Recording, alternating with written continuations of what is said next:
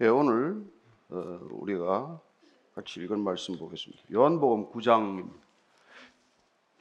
1절로 12절까지 말씀입니다. 같이 읽습니다. 시작.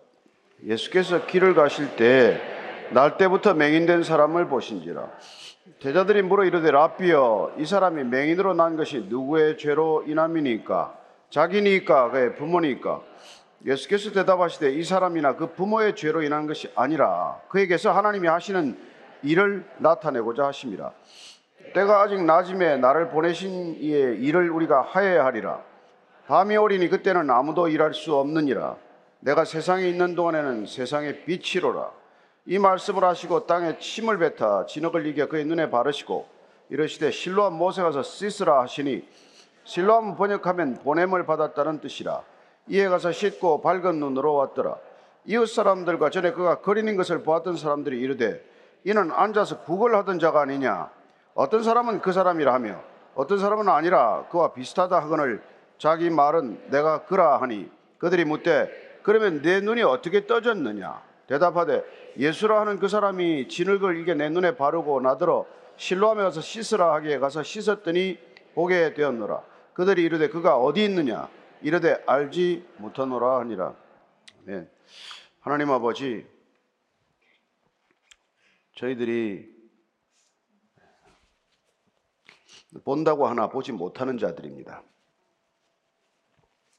어쩌면 날 때부터 저희들도 맹인이었는지 모릅니다. 그러나 하나님께서 저희들 불쌍히 여겨주시고 예수님께서 이 땅에 오셔서 저희들을 오라고 부르시고 저희들의 눈을 만져주셔서 각 사람이 눈을 뜬 줄로 믿습니다. 오늘 주님께서 우리의 눈을 밝혀주셨음을 감사하고 주님께서 밝혀주신 그 밝은 눈으로 이 어두운 세상을 보게 하시며 이 어두운 세상에서 빛이라고 하신 우리의 정체성을 놓치지 않게 하여 주옵소서. 예수님 이름으로 기도합니다. 아멘. 신앙 생활을 하다 보면은 그냥 받아들여야 할 것들을 그냥 자꾸 설명을 요구하는 때가 있어요. 그래서 자꾸 설명을 요구하다가 또 심지어 내가 설명하다가 본질을 놓치거나 또 남들을 갖다가 오해하게 만들거나 그럴 때가 많이 있습니다. 하나님은 이 땅에 설명하러 오시지 않으셨습니다. 마치 아버지가 자녀들에게 자신의 존재를 설명하지 않듯이 그분은 우리를 사랑하신다는 것을 믿게 하시는데 목적이 있는 것이죠. 그래서 믿으라고 지금 말씀하고 계신데 지금 유대인들은 계속해서 설명을 요구하는 것이죠. 설명 한들 알겠습니까? 쓰는 언어가 다르고 보는 관점이 다르고 시선이 다르고 생각이 다르고 모든 게 다른데 설명 한들 알겠습니까? 사도 요한은 이 요한복음 전체를 통해서 예수님이 누구신지를 계속해서 선포하고 계신 것을 우리에게 전해주고 있죠. 나는 생명의 떡이다. 또 이렇게 초막절 때는 나를 마시라. 누구든지 와서 나를 마셔라. 그러면 목마름에서 벗어날 것이다. 심지어 초막절에 그 불을 밝히는 행사장에서 내가 세상의 빛이다. 이제 그런 선언을 하면은 그냥 온전히 이게 받아들이지면 좋은데 왜 당신은 당신 자신을 먹으라고 하냐? 왜 당신은 빛이라고 하냐? 이제 이런 것들이 자꾸 논쟁을 불러일으키게 됩니다. 따라서 예수님께서는 우리에게 믿음을 선물로 주러 오셨는데 우리는 그걸 덥석 받지 못하고 자꾸 설명하려다가 설명을 들으려다가 정작 예수님을 놓치고 마는 것이죠. 따라서 메시아신 그분이 유대 땅 예루살렘 땅에 오셨건만 정작 이스라엘 백성들은 메시아를 눈앞에 두고도 메시아를 알아보지 못할 정도만 아니라 적대하고 당연히 그분의 말씀을 받아들이고 먹어야 할 텐데 먹기도 거부하고 받아들이기도 거절하고 그분과 논쟁을 어리석게 시작하는 것을 보게 됩니다. 그 논쟁의 결과 그들은 결국 주님을 만나지 못하는 안타까운 상황을 맞고 말지요. 오늘 이 9장은 사실 7장, 8장에서 연속되는 이 빛의 논쟁에 어떻게 보면 또 다른 그림과도 같아요.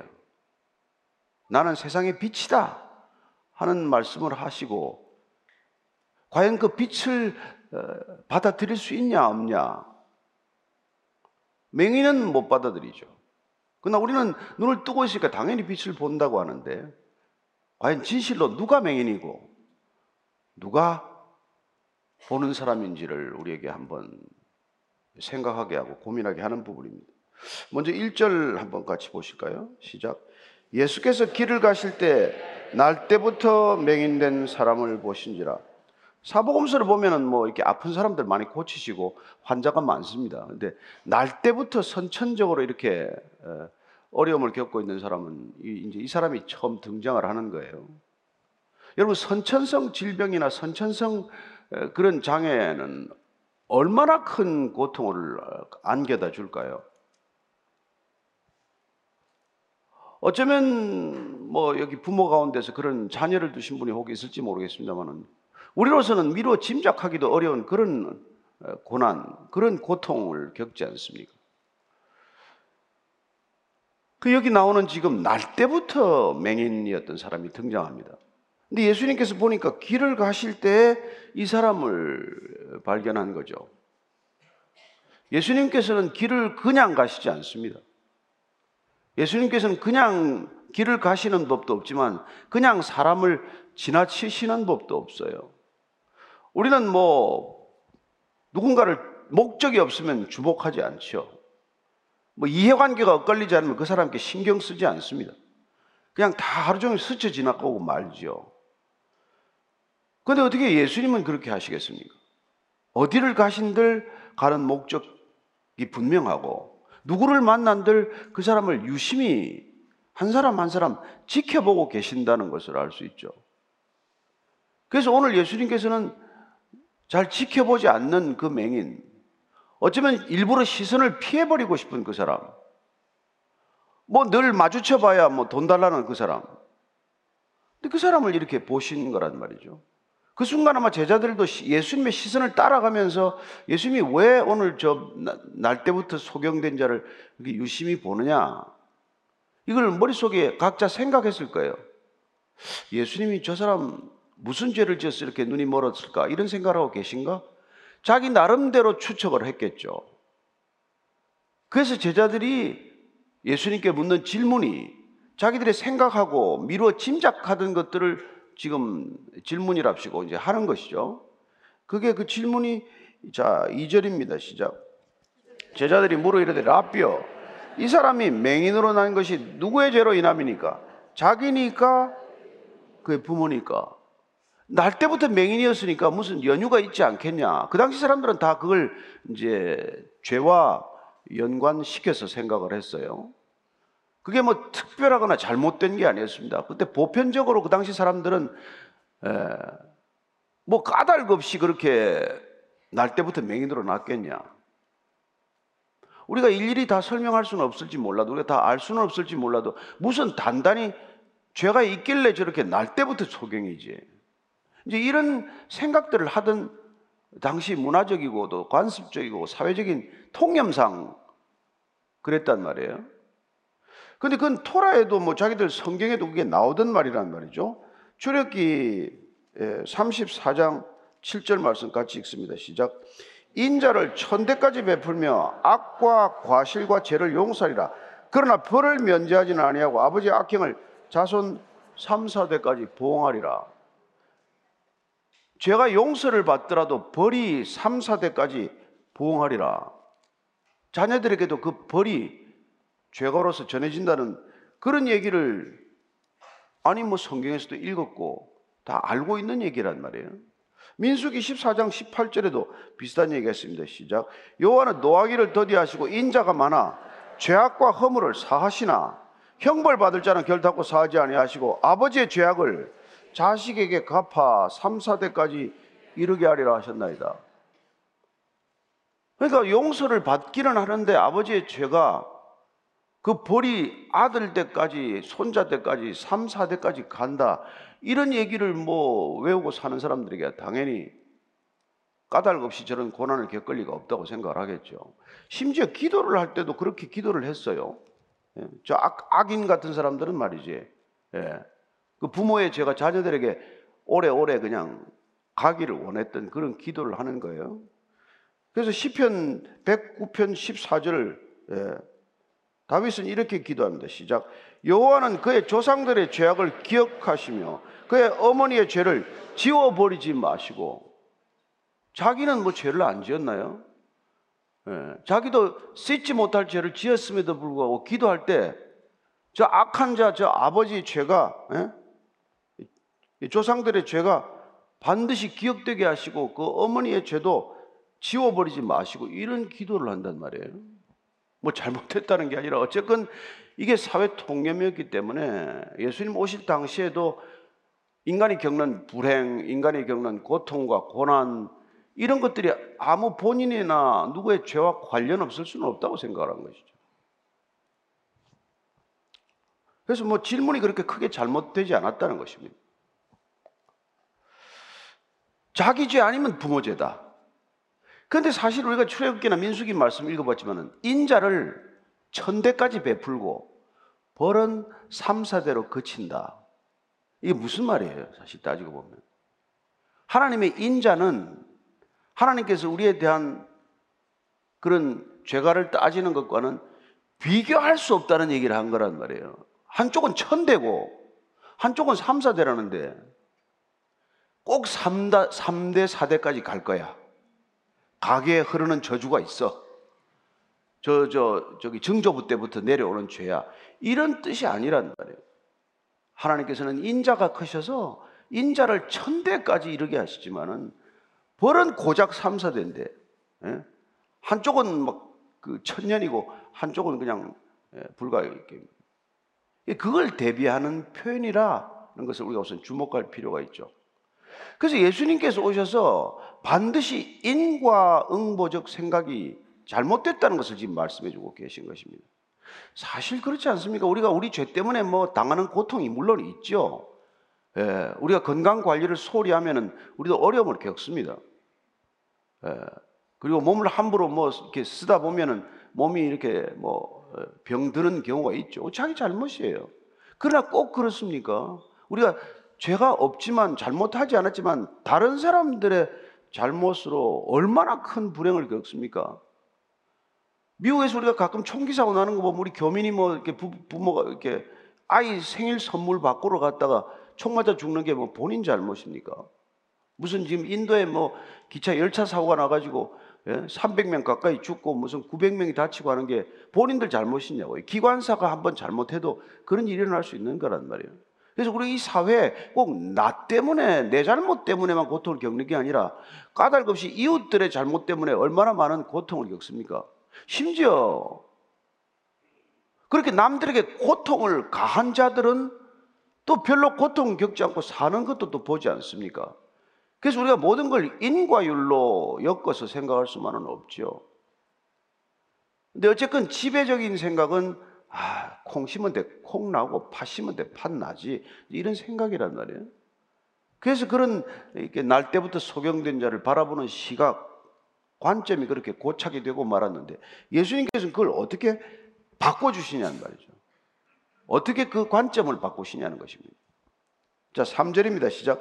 예수께서 대답하시되 이 사람이나 그 부모의 죄로 일한 것이 아니라 그에게서 하나님이 하시는 일을 나타내고자 하심이라. 전혀 듣도 보다 못한 말씀을 지금 하고 계신 거예요. 저 날 때부터 소경은 지금 본인의 죄도 아니고 부모의 죄도 아니고 지금 하나님이 하시는 일을 나타내고자 한다. 이게 얼마나 여러분 다른 관점입니까? 아니 맹인이 무슨 일을 할 수 있다고 그 사람을 통해서 하나님이 하시는 일을 어떻게 나타내시겠다는 겁니까? 아마 맹인 본인이 들어도 이해가 안 될 말이고 옆에 있는 제자들도 해석하기가 난감한 그런 말씀이시죠. 저 맹인한 사람에게 하나님 무슨 일을 하셔서 하나님을 드러내시겠다는 건가? 아마 이런 생각이 스치지 않았겠어요? 하나님이 하시는 일을 저 사람을 통해서 한다? 아니, 하나님이 일하시는, 일하실 만한, 쓸만한 사람이 얼마나 많은데.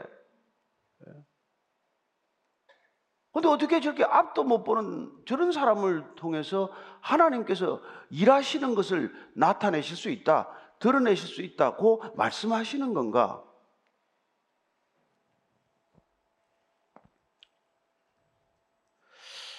그리고는 4절, 5절 이렇게 말씀하십니다.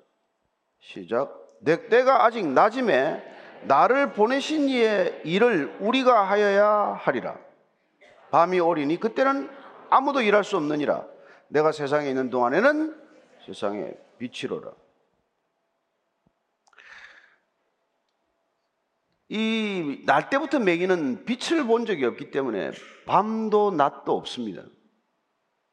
마치 태초에 빛이 있으라고 하시기 전에 혼돈과 흑암과 공허가 이 땅을 지배했듯이 어쩌면 날 때부터 맹인은 우리가 창세 이전에 이 땅이 놓여져 있던 그런 상태를 경험하고 사는 것이죠.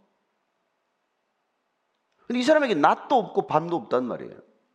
아니, 아무것도 뭐 보지도 못하는데 낮은 무슨 소용이고 밤은 무슨 구분이 됩니까? 근데 예수님께서는 지금 때가 낮이다라고 말합니다. 제자들을 향해서 하는 말씀이죠. 너희들에게는 지금 낮이다. 예. 그때는 나를 보내신 일을 하라고 낮이라는 시간이 주어졌다는 거예요. 낮을 구분하는 사람, 밤과 낮이 구분되는 사람은 낮에는 우리를 이 땅에 보내신 자의 일을 하기 위해서 그 낮이라는 시간이 주어졌다는 거예요.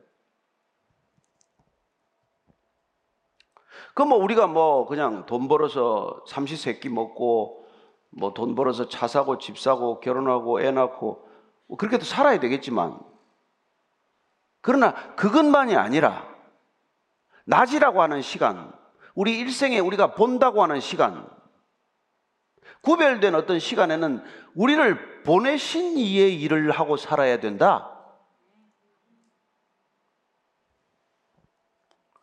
우리가 그런 일을 해야 하는 까닭은 곧 밤이 온다는 거예요. 곧 아무 일도 못할 때가 온다는 거예요. 마침 맞는 얘기 아닙니까? 여러분 지금 뭐 여기 예배라도 드릴 수 있으니까 다 오셨겠지만 어쩌면 곧 못 오는 상황도 있을 수 있단 말이에요. 엊그제 뭐 오보로 밝혀지긴 했지만 아침 예배 드리는데 그냥 갑자기 온갖 핸드폰이 다 울려가지고 예배가 잠시 뭐 이렇게 중단되는 일이 있었어요. 예배도 그렇게 못 드리는 순간이 있을 수 있단 말이에요. 우리가 이렇게 이렇게 뭐 멀쩡하게 여기까지 걸어왔지만 걸어올 수 없는 그런 때가 있단 말이에요. 그런 때가 있고 그런 밤이 오고 그런 절망적인 순간 그런 마지막 종말의 시간들이 있기 때문에 우리가 일할 수 있는 시간은 지극히 제한적이다. 그리고 이 제한된 시간은 내일 하느라고 시간 다 쓰라고 보는 게 아니라 하나님께서 보내셨다는 궁극적인 목적과 소명을 가지고 그 일을 감당하라고 주신 시간이다. 이걸 잘 깨달으라는 것이죠. 그래서 밤낮을 구별 못하는 저런 사람에게 밤과 낮을 구별하게 하는 일, 그게 하나님의 일이다. 이런 얘기를 지금 하고 계신 거 아닙니까? 또한 내가 세상에 있는 동안은 세상의 빛이다. 따라서 그분을 만난 사람은 그분이 세상의 빛이기 때문에 그분께서 나를 오라고 부르셨고 나를 가라고 보내셨다면 빛이신 그분의 빛의 자녀로서 빛의 사도로서 빛의 메신저로서 빛을 선포하고 빛을 증거하는 삶을 살아라. 그게 우리를 부르신 목적이다 이렇게 말씀하시는 것이죠.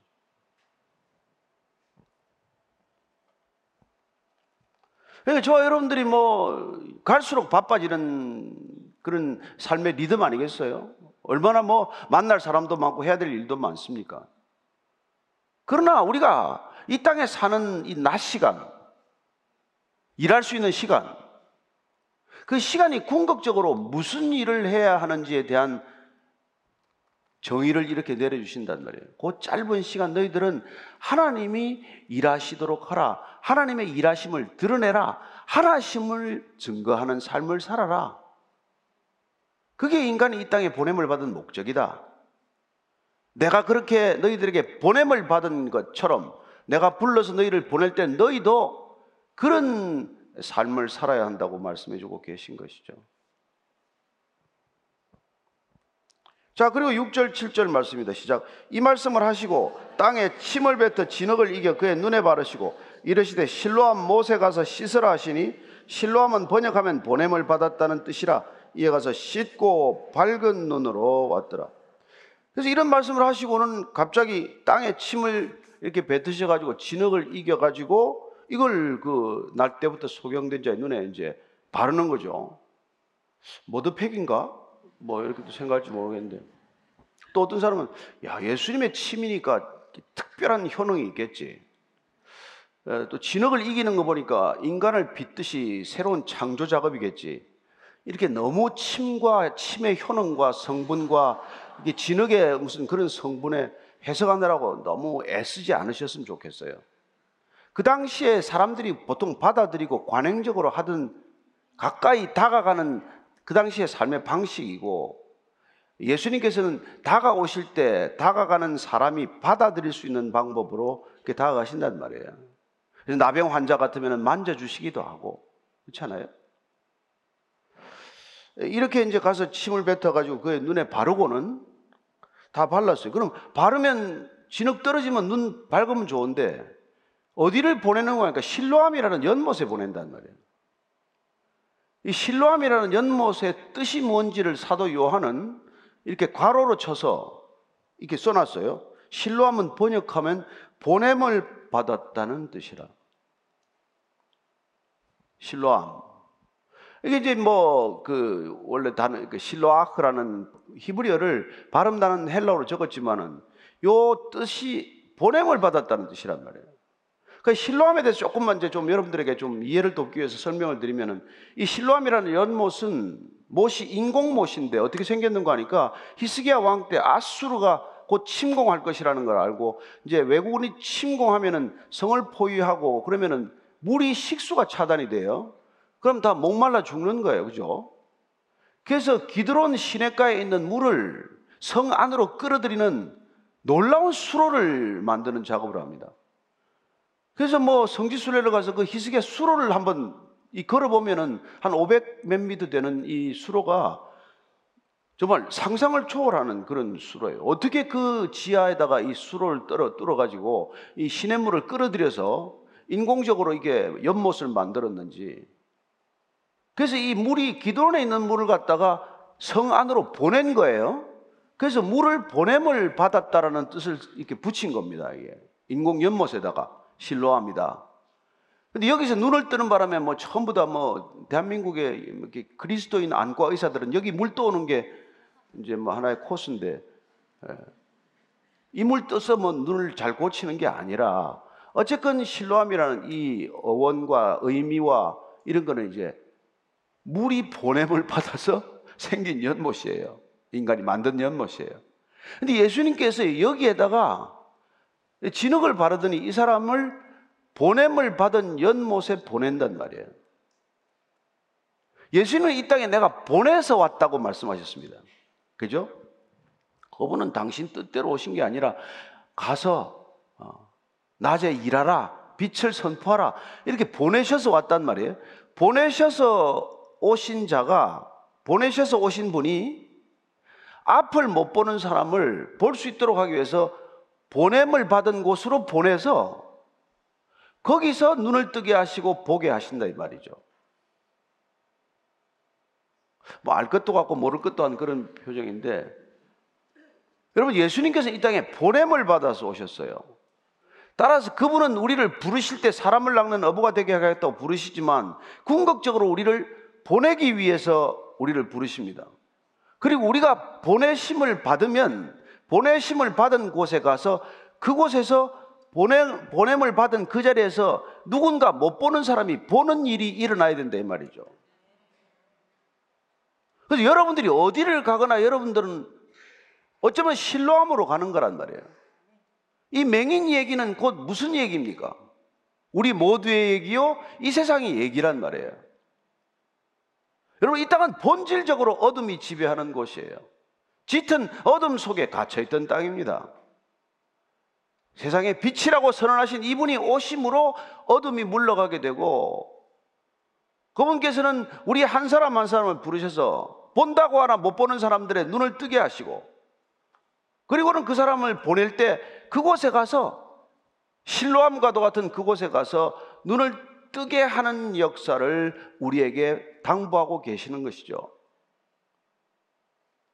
따라서 오늘 이 맹인은 저와 여러분들과도 같은 얘기란 말이죠. 사도 바울도 본다고 확신했던 사람이죠.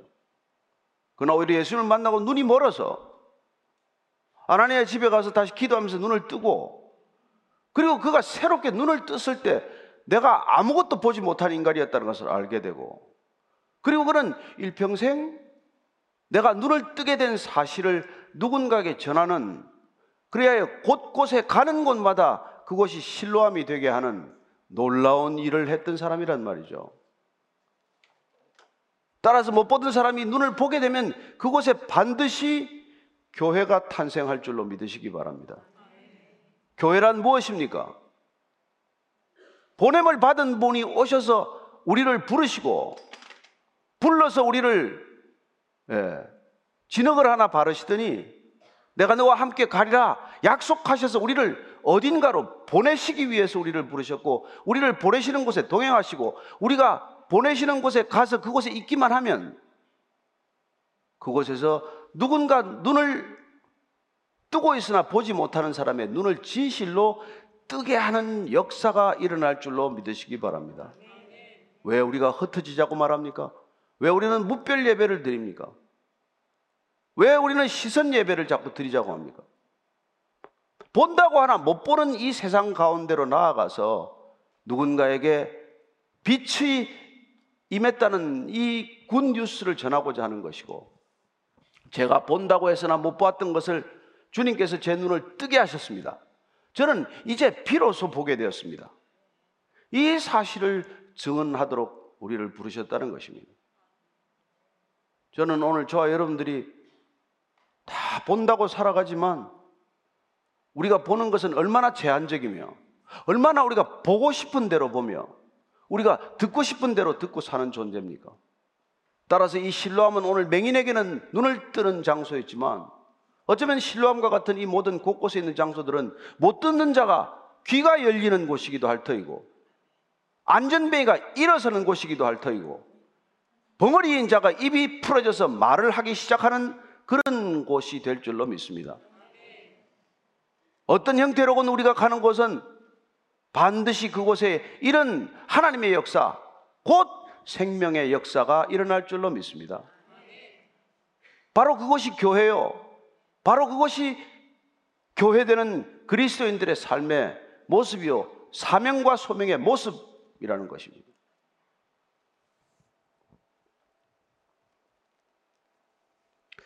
그래서 베드로는 아,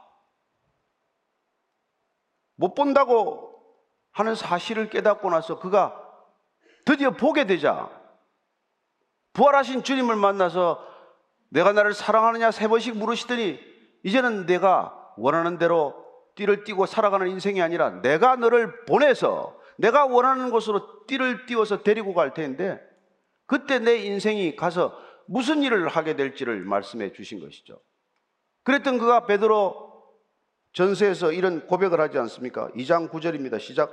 그러나 너희는 택하신 족속이요 왕 같은 제사장들이요 거룩한 나라요 그의 소유가 된 백성이니 이는 너희를 어두운 데서 불러내어 그의 기이한 빛에 들어가게 하신 이의 아름다운 덕을 선포하려 하려 하심이라 그는 어두운 데서 불러내셔서 기이한 빛 가운데로 내가 들어가게 되었습니다. 나는 전에 본다고 하나 보지 못하는 캄캄한 어둠 속에 있었습니다. 이제는 내가 신비한 빛 가운데로 걸어갑니다. 저는 더 이상 어둠 속을 방황하지 않습니다. 저는 밝은 빛 가운데로 날마다 걸어갑니다.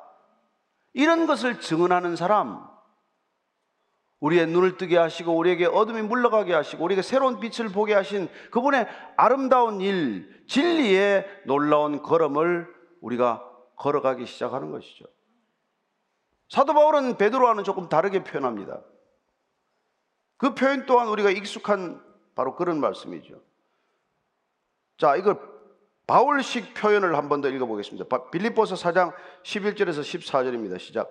내가 궁핍함으로 말하는 것이 아니니라 어떠한 형편에든지 나는 자족하기를 배웠느니 나는 비천에 처할 줄도 알고 풍부에 처할 줄도 알아. 모든 일, 곧 배부름과 배고픔과 풍부와 궁핍에도 처할 줄 아는 일체의 비결을 배웠노라. 내게 능력 주시는 자 안에서 내가 모든 것을 할 수 있느니라. 그러나 너희가 내 괴로움에 함께 참여하였으니 잘하였도다. 우리는 앞에 부분들에 주로 중점을 두고 설교를 듣고 말씀을 전해왔지만 오늘 우리가 저희들이 한 번 더 주목해야 할 부분은 그렇게 우리가 눈을 뜨게 되고 그리고 보냄을 받은 곳에 우리가 가게 되었을 때 그때 우리는 세상이 말하는 편하고 좋은 길만은 아니라는 것입니다. 그 길은 어쩌면 우리가 그전에는 한 번도 가보고 싶어 하지 않았던 길, 우리가 그전에 한 번도 상대하고 싶지 않고 만나고 싶지 않고 얘기하고 싶지 않았던 사람들이 있는 곳. 그런 곳으로 우리가 이끌려 가게 될 때 그 길이 얼마나 힘들고 그 길이 얼마나 또 다른 고통과 고난의 길인지 우리가 알게 되더라도 신기하게도 그 길마저도 우리가 주님과 함께 동행하게 된다는 것입니다. 그래 사도 바울은 지금 본인이 걸었던 그 길에 눈을 뜬 믿음의 사람들이 다시 기꺼이 그 고난에 참여하고 있다고 말하고 있는 것입니다. 오늘 이 4장 14절 말씀은 너희가 내 괴로움에 함께 참여하고 있다는 것. 너희들이 내 이 괴롭고 고통스럽고 고난이 극도로 많은 이 상황에 너희들이 기꺼이 제 발로 뛰어들어서 나와 함께 고난을 나눌 수 있는 믿음의 형제 자매가 되었다는 것. 이것 잘한 일이다 이렇게 말합니다. 잘 믿고 있는 것이다 말합니다. 잘 믿었더니 고난이 없어졌습니까? 잘 믿었더니 너무 편안해졌습니까? 잘 믿었더니 더 힘들어지지 않았습니까? 잘 믿었더니 더 일이 많아지지 않았습니까? 잘 믿으려고 할수록 오해가 더 많지 않습니까? 왜 비난하는 사람들은 더 늘어납니까? 왜 손가락질하는 사람 그렇게 많아집니까? 잘 믿고 있는 줄로 믿으시기 바랍니다.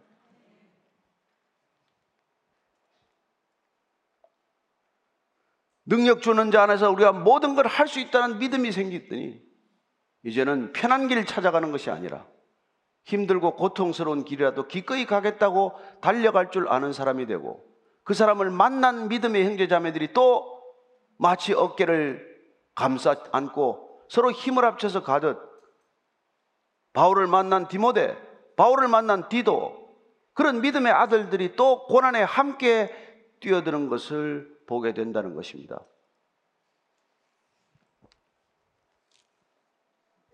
저는 오늘 이 맹인의 얘기를 들으면서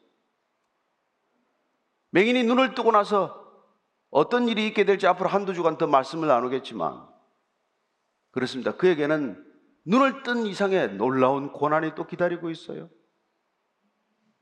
그 고난이 두려워서 눈을 감고 있으시겠습니까? 아무도 대답하지 않는.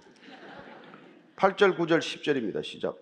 이웃 사람들과 전에 그가 거린인 것을 보았던 사람들이 이르되 이는 앉아서 구걸하던 자가 아니냐? 어떤 사람은 그 사람이라 하며 어떤 사람은 아니라 그와 비슷하다 하거늘 자기 말은 내가 그러하니 그들이 묻되 그러면 내 눈이 어떻게 떠졌느냐? 여러분 이런 기적이 일어나면 상식적인 반응은 어때야 됩니까? 평생 이렇게 앉아서 이게 뭐 구걸하던 사람이에요. 그죠? 그래서 아마 이 이웃 사람들은 이 사람을 보면 두 단어밖에 생각이 안 날 거예요. 맹인, 거린. 평생 눈 못 보는 사람? 앞못 보는 사람? 평생 손 내밀어서 거지로 구걸하고 살아가는 사람. 여러분 당시에 이렇게 선천적 장애를 가지고 태어나거나 하면 거지 이외에 할 게 없습니다. 어떻게 자력으로 사나요? 그래서 이 사람은 누구도 사람의 주목받거나 무슨 뭐 관심을 끄는 사람이 아니죠. 어쩌면 이 사람 보고 나면은 뭐 예, 오늘 운이 없다고 신발 터는 사람도 있었을 거예요. 예.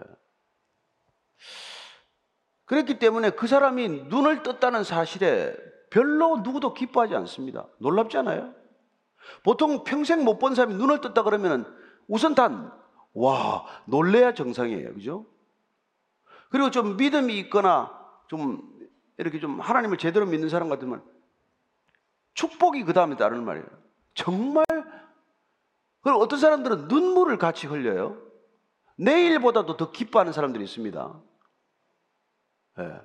내가 눈 뜬 것보다 이 사람 눈 뜬 게 더 기뻐하는 사람들이 있다고요. 여러분, 그게 신앙 믿음을 가진 사람들의 정상적인 반응이에요. 근데 이 사람들은 어떻게 말합니까? 저 사람 앉아서 구걸하던 사람 아니야? 아니야, 그럴 리가 없지. 다른, 저 사람, 그, 그 사람 닮은 사람이야. 예. 그 사람 비슷한 사람이네. 이게 여러분 세상의 반응이라는 것입니다. 세상의 반응이라는 것입니다. 하나님을 다 믿는 사람들의 반응이에요. 하나님을 모르는 사람 없습니다. 하나님을 다 잘 믿는다고 생각하는 사람들이에요. 그러나 믿음이란 무엇입니까? 온전한 믿음은 어떤 반응을 표하며 살아가는 삶을 말합니까? 여러분, 남의 기쁨을 더 기뻐할 줄 아는 게 믿음이에요. 남의 기쁨을 내 기쁨처럼 여기고, 아니, 심지어는 남의 기쁨이 더 기뻐서 어쩔 줄 모르는 게, 그럴 때 느껴질 때 나는 믿음이 있구나, 이렇게 확인하시면 됩니다. 아이고, 배야. 이건 믿음이 없는 거란 말이에요. 곧 또 뭐 정상으로 돌아가겠지 뭐. 이런 말이에요. 그래서 오래 신앙생활 한 사람들은 처음에 와서 막 뜨거운 사람을 보면 나도 그랬어. 한때 다 그래. 제정신 차리면 이제 돼. 이런 얘기를 한단 말이에요. 믿음을 잃었기 때문에. 믿음이 식었기 때문에. 믿음이 사그러들었기 때문에. 우리 늘 그런 반응을 하고 사는 거예요.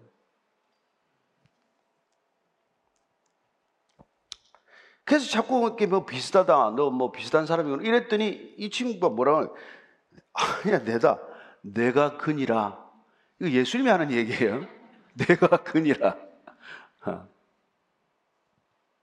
어떤 성경은 I am the man이라고 뭐 이게 킹 제임스 같은 경우는 I am he 그대로 보니 물론 he를 대문자로 쓰지는 않죠. 예. 내가 그다. 여러분 내가 그니라 라고 말씀하시는 분을 만나면 나도 그 사람이 되는 것입니다.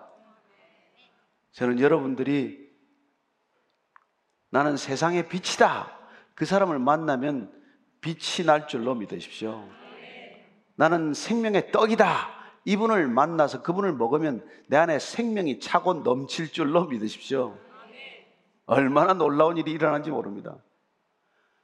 우리는 그렇게 그곳에 가서 눈을 씻으라고 하는 말씀을 들었고 눈에 진흙을 바를 때 내 몸을 그냥 온전히 맡겼을 뿐인데 주님 말씀 듣고 말씀대로 행했더니 그곳에 가서 상상할 수 없는 일이 일어나는 것을 경험하는 사람들이에요.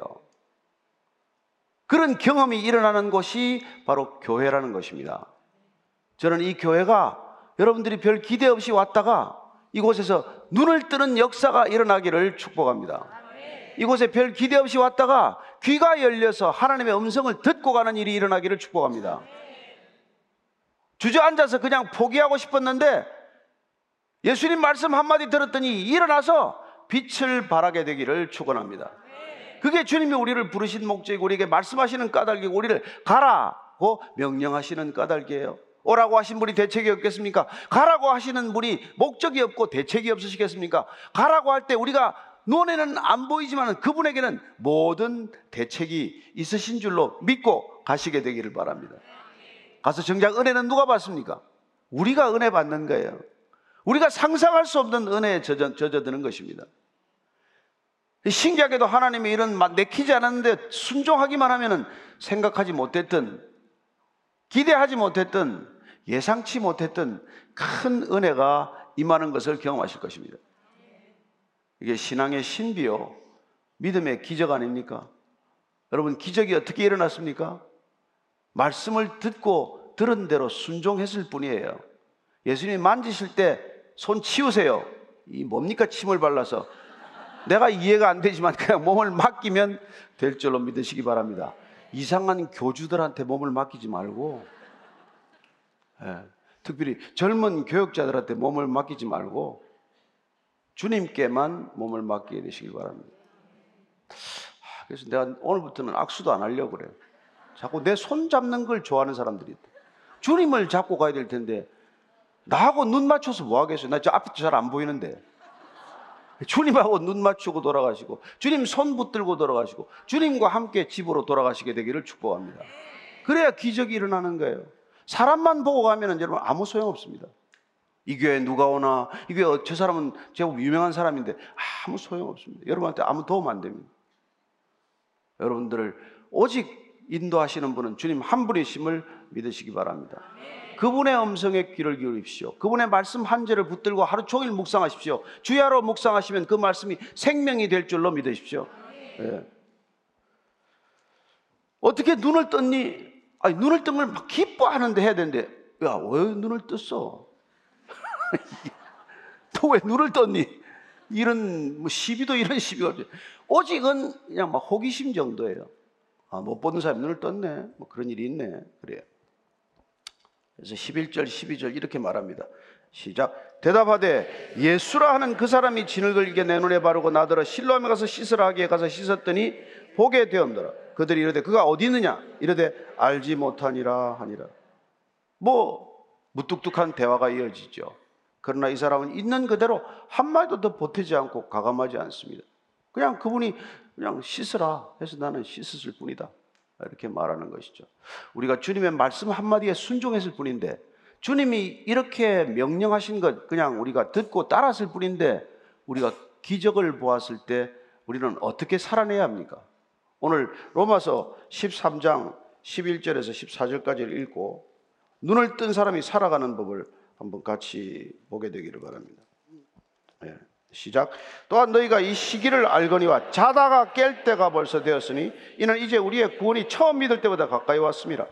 밤이 깊고 낮이 가까웠으니 그러므로 우리가 어둠의 일을 벗고 빛의 갑옷을 입자. 낮에와 같이 단정히 행하고 방탕하거나 술 취하지 말며 음란하거나 호색하지 말며 다투거나 시기하지 말고 오직 주 예수 그리스도로 옷 입고 정욕을 위하여 육신의 일을 도모하지 말라.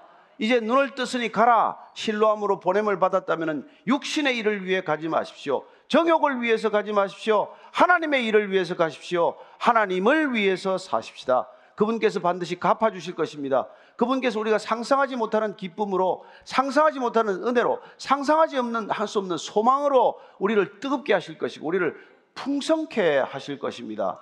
여러분, 세상이 중요하다는 것, 세상이 값지다고 하는 것, 세상이 잘 하는 것이라고 말하는 것이 우리의 삶을 즐겁게 하지 않습니다. 그 모든 것들은 한계, 효용, 체감의 법칙을 경험할 것입니다. 그러나 우리는 하나님께 주시는 것은 한계, 효용, 체증의 법칙이 일어날 줄로 믿으십시오. 점점 더 깊어집니다. 점점 더 깊어집니다. 점점 더 높아집니다.